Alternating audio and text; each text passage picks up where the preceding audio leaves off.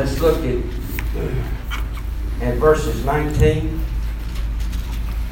Um, then those who were scattered because of the, per- the persecution that occurred in connection with Stephen made their way to Phoenicia and Cyprus and Antioch, speaking to no one except the Jews alone. But there were some men of Cyprus and Cyrene who came to Antioch and began speaking to the Greeks also, preaching the Lord Jesus. And the hand of the Lord was with them, and a large number who believed turned to the Lord. And the news about them reached the ears of the church in Jerusalem, and they sent Barnabas off to Antioch. And when he had arrived, he witnessed the grace of God and rejoiced and began encouraging them with all resolute of heart to remain true to the Lord. For he was a good and a good man and full of the Holy Spirit and faith, and considerable numbers were brought to the Lord. And he left for Tarsus to look for Saul. And when he had found him, he brought him to Antioch, and for an entire year they met him with the church. They met with the church, taught considerable numbers, and the disciples were first called Christians in Antioch. We're real. We're going to talk about Peter today, but it's a story, and and then then Peter leaves Acts. We don't hear from him anymore. But we're really fixing to keep Paul in high gear. But so far, we've heard him in Acts 9, and we heard from him in this little passage Art talked about last week in Acts 11.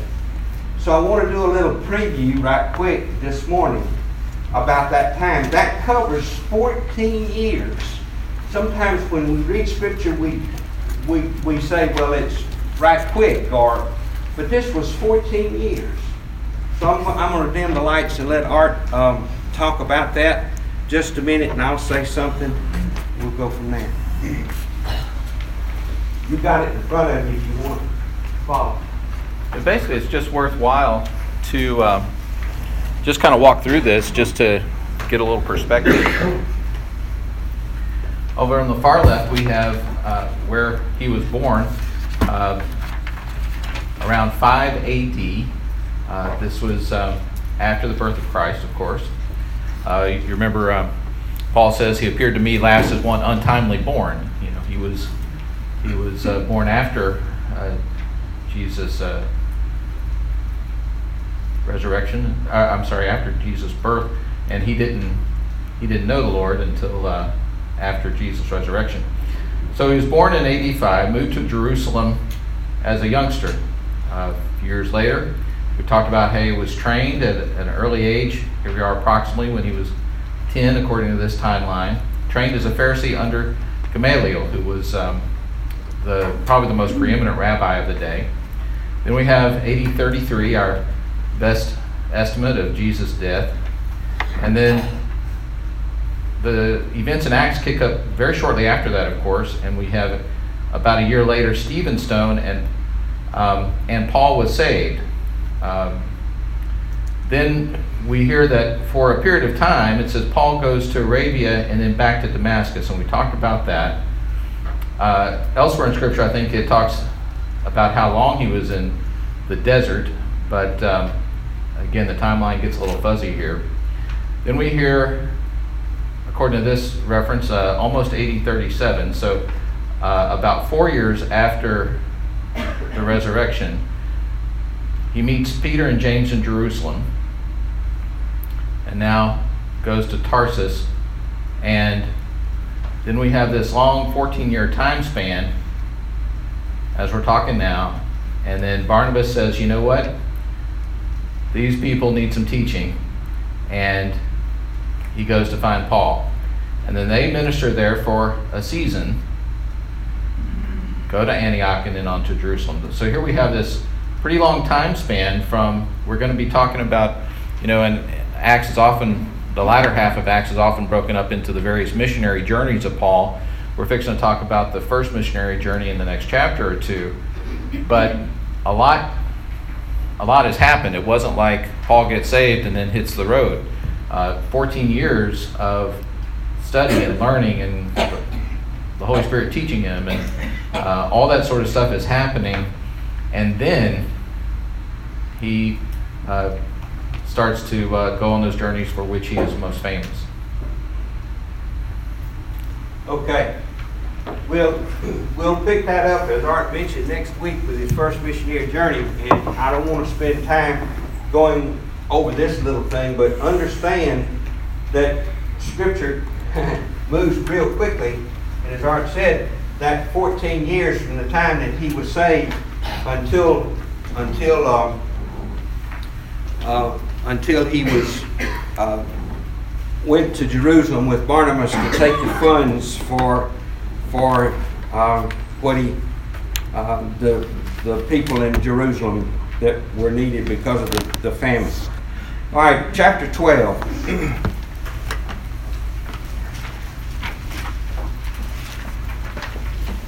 this is always a trick.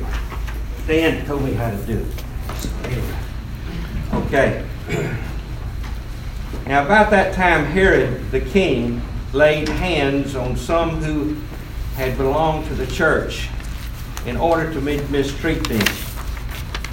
Okay, before this time, all the mistreating of the church had been done by the Jews.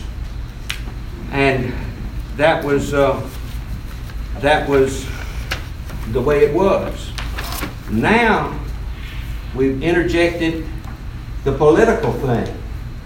Herod. Now, I gave you this sheet from gotquestions.org. Let's talk about Herod a minute.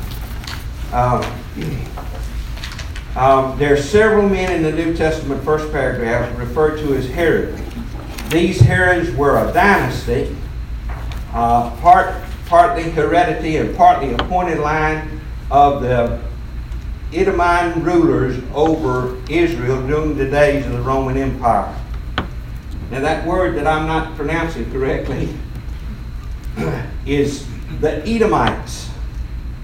That's a Greek term for the Edomites. Now, who were the Edomites? Esau's. Esau's offspring.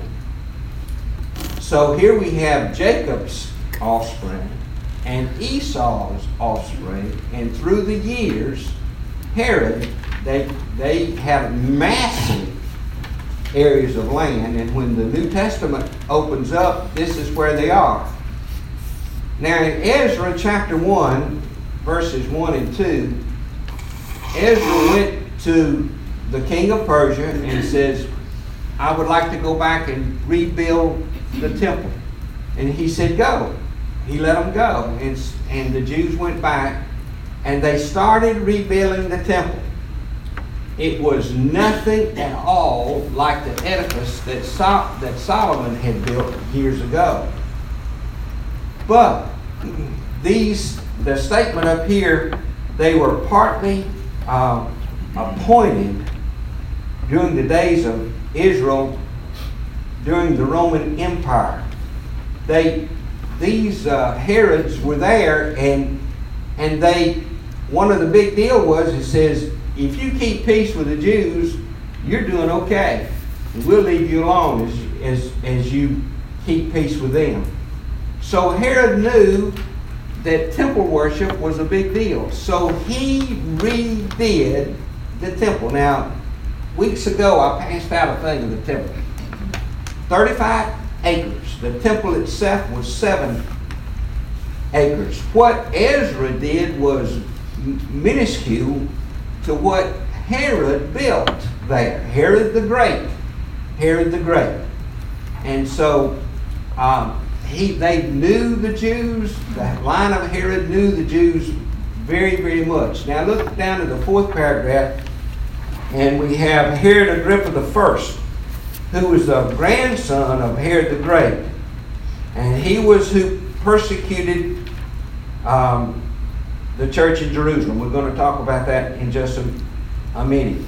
The last paragraph, we have Agrippa's son, Herod Agrippa II. And then when Luke talks about him in chapter 26, he drops the line of Herod and just calls him King Agrippa.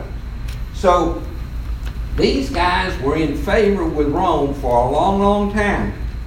But soon after Agrippa II they fell out of favor, and the New Testament doesn't talk anymore about the Herods. but Rome is very much there. So, have I confused you? Any questions about Herod? King Herod? Herod the Agrippa, this is this Herod that we're fixing to talk about in Acts 12 is Agrippa the first. And he's he comes from a long line, ultimately back to Esau. So that's interesting thing. Put that in your in your history book there somewhere and we'll go from there.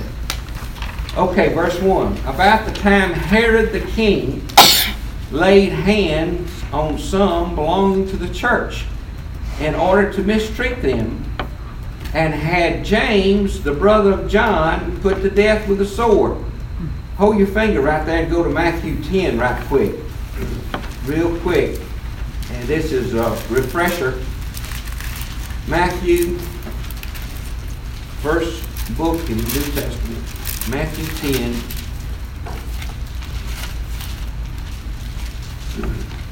chapters two, uh, verses 2 and 3. Now, the names of the 12 apostles, apostles were these. First, Simon, who is called Peter, and Andrew his brother, and James the son of Zebedee, and John his brother, Philip, Bartholomew, Thomas, Matthew the tax collector, James the son of Alphaeus, and, Thed- and, and Thaddeus, Simon the Zealot, and Judas Iscariot, excuse me. So, the James we're talking about today is John's brother, the sons of Zebedee, who the Lord called sons of thunder. So, back to uh, Acts 12. they had James, the brother of John, put to death with a sword. This is the first martyr of the of the of the of the disciples. Now Stephen was the first martyr of the Christian church, but but James was the first mar- martyr of the disciples. The first one to die. Who was the last one to die? John. His brother John. James died first in 44, and we'll we'll tell you about that later uh, how we know that.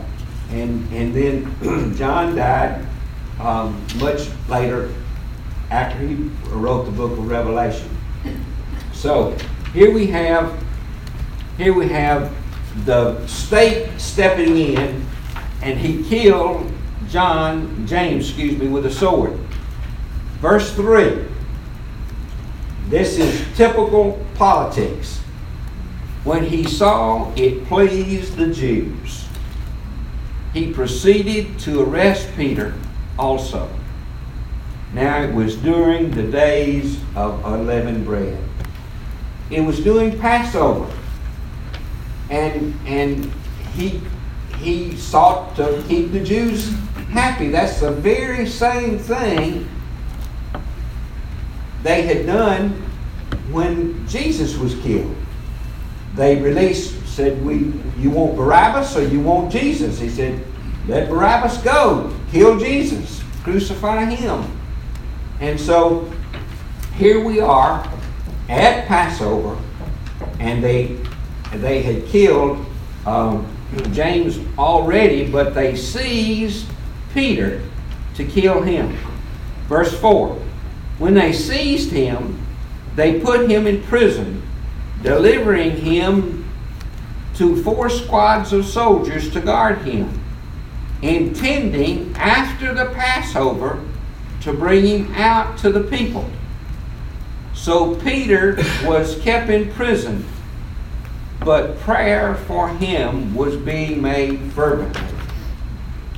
Well, we're fixing to have a, a story here about uh, about Peter and like I said, it's the last time we'll hear from him in Acts. And, and as Art has said, we wrestle with how to present these stories, so we're just going to tell it, okay? And I've chosen to read from the message, which is a, which is a, a paraphrase, but, but it's, uh, it's interesting So if you want to follow, you can. If you just want to listen to me, well, that's okay too. We'll pick up in verse 5. At the time Peter was under heavy guard and in the jailhouse, the church prayed for him most strenuously. The time came for Herod to bring him out to kill. That night, even shackled to two, so, to two soldiers, one on either side. Peter slept like a baby. There were guards at the door, keeping their eyes on the place. Herod was taking no chances. Suddenly there was an angel at his side, light flooding the room. The angel shook Peter and got him up. Hurry! The handcuffs fell from his wrist. The angel said, Get dressed. Put your shoes on. Peter did. Then grab your coat and let's get out of here. Peter followed him, but didn't believe it was really an angel. He thought he was dreaming. Past the first guard, then the second. Then they came to the iron gate that led to the city. It swung open before him. They were out in the street, free as a breeze.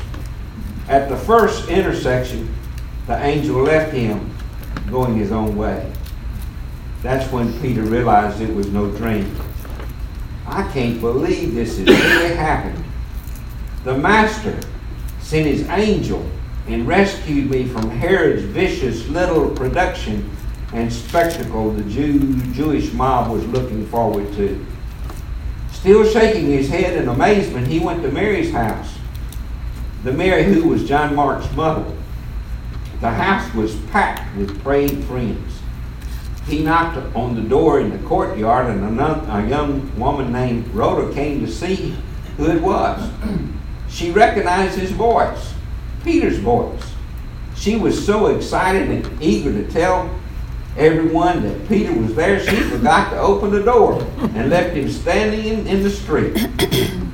But they wouldn't believe her, dismissing her, dismissing her report. You're crazy, they said she stuck with her story, insisting. They still wouldn't believe her and said it must be his angel. All the time, poor Peter was standing outside the street, knocking away. Finally, they stood up and saw him and went wild. Peter put his hands up and calmed them down. He described how the master had gotten him out of jail and then said, Tell James and the brothers what happened. And he left and went off to another place. Tell James. We just talked about a James that was killed. This was the Lord's brother.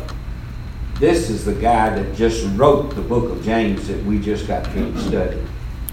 Tell James and the brother, and he went another way.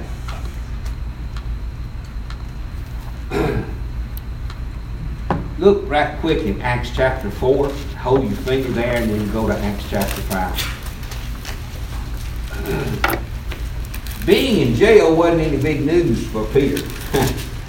He'd been there before. And also, also the men, the, the rest of the disciples. In chapter 4, we, we went through this. Look at verse 1. And as they were speaking to the people, the priest and the captain of the captain of the temple guard and the Sadducees came to them, being greatly disturbed because they were teaching the people and proclaiming in Jesus the resurrection from the dead. And they laid their hands on him and put him in jail until the next day, for it had already evening. So, put him in jail. They they knew jail. And on verse 5, on, on the next day, they brought them out. Okay, now look at verse chapter 5, verse 17. But the high priest rose up along with his associates. That is the sect of the Sadducees. They were filled with jealousy. They're laying hand on the apostles and put them in a public jail. During the night, the angel of the Lord opened the gates of the prison, taking them out, he said, Go stand and speak to the people in the temple and the whole message of the life of God, the, the whole message of his life. For hearing this, they entered the temple and about daybreak began to teach.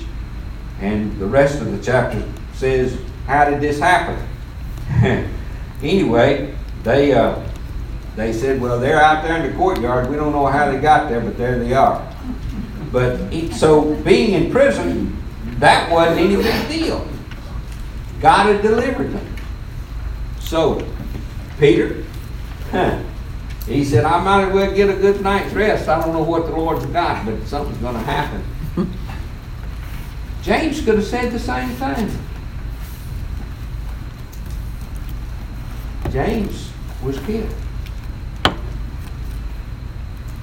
One unique difference.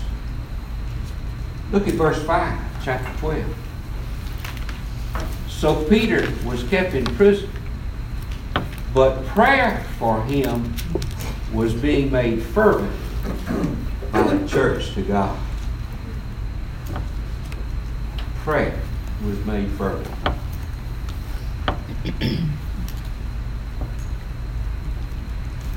Prayer changes things, folks. It makes a difference.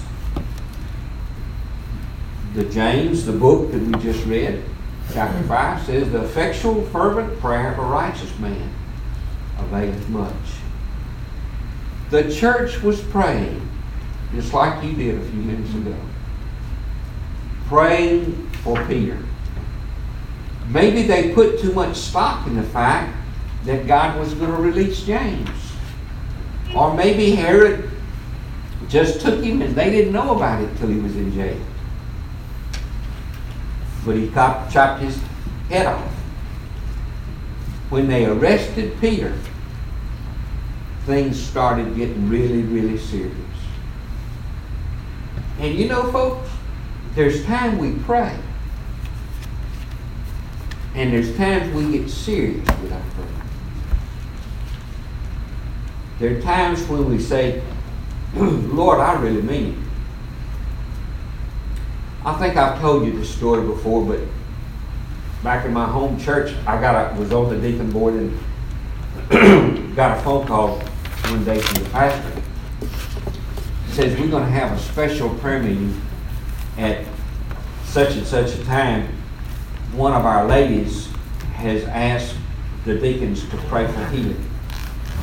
This is the first and only time I've been asked to do this. We came, we met the choir room, as I remembered, and the lady was there. She had been diagnosed with breast cancer, and this has been 40 years ago. And, and she says, I want the people to pray for me, the men of the church to pray for me. Brother Ben was smart. He said, guys, you need to get right because we're going to pray for this lady in a few minutes. He said, the whole church is yours, but he says, you go find someplace and you pray. And you get your heart right. And then when you come back, we're going to pray for this lady. She had her surgery. The mass was not there. They did a mastectomy anyway. But the mass wasn't there. I don't know. But we pray, as James said, to pray. We got serious about the thing of prayer. And there comes some times in our lives when we need to get serious about praying. Serious about praying. Pastor Larry's got two things that's burdening his heart right now. Number one is evangelism. Us winning the lost. The next is making this congregation a praying church. A praying church. So that's where we are here. So to pick up in this a little bit, look at uh, verse 17, Peter motioned with his hands to be silent. He described to them how the Lord had led him out of prison And he said, report these things to James and the brethren.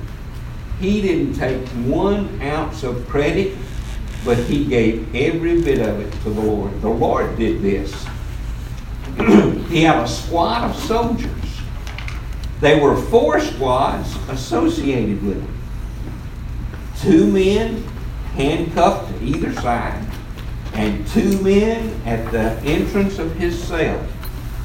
Herod knew what had happened before. He said, I'm going to double up on this. I don't know what happened.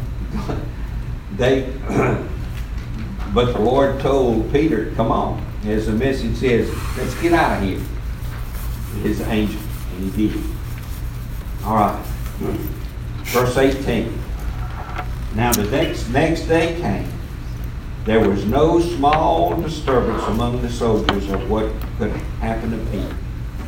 Now when Herod had searched him, not found him, he examined the guards and ordered them to be led away for execution.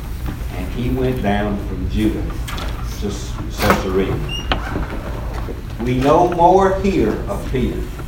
After verse 18, 19, Peter is gone. So now we pick up with Paul. We have another little story we'll tell you next week about Herod.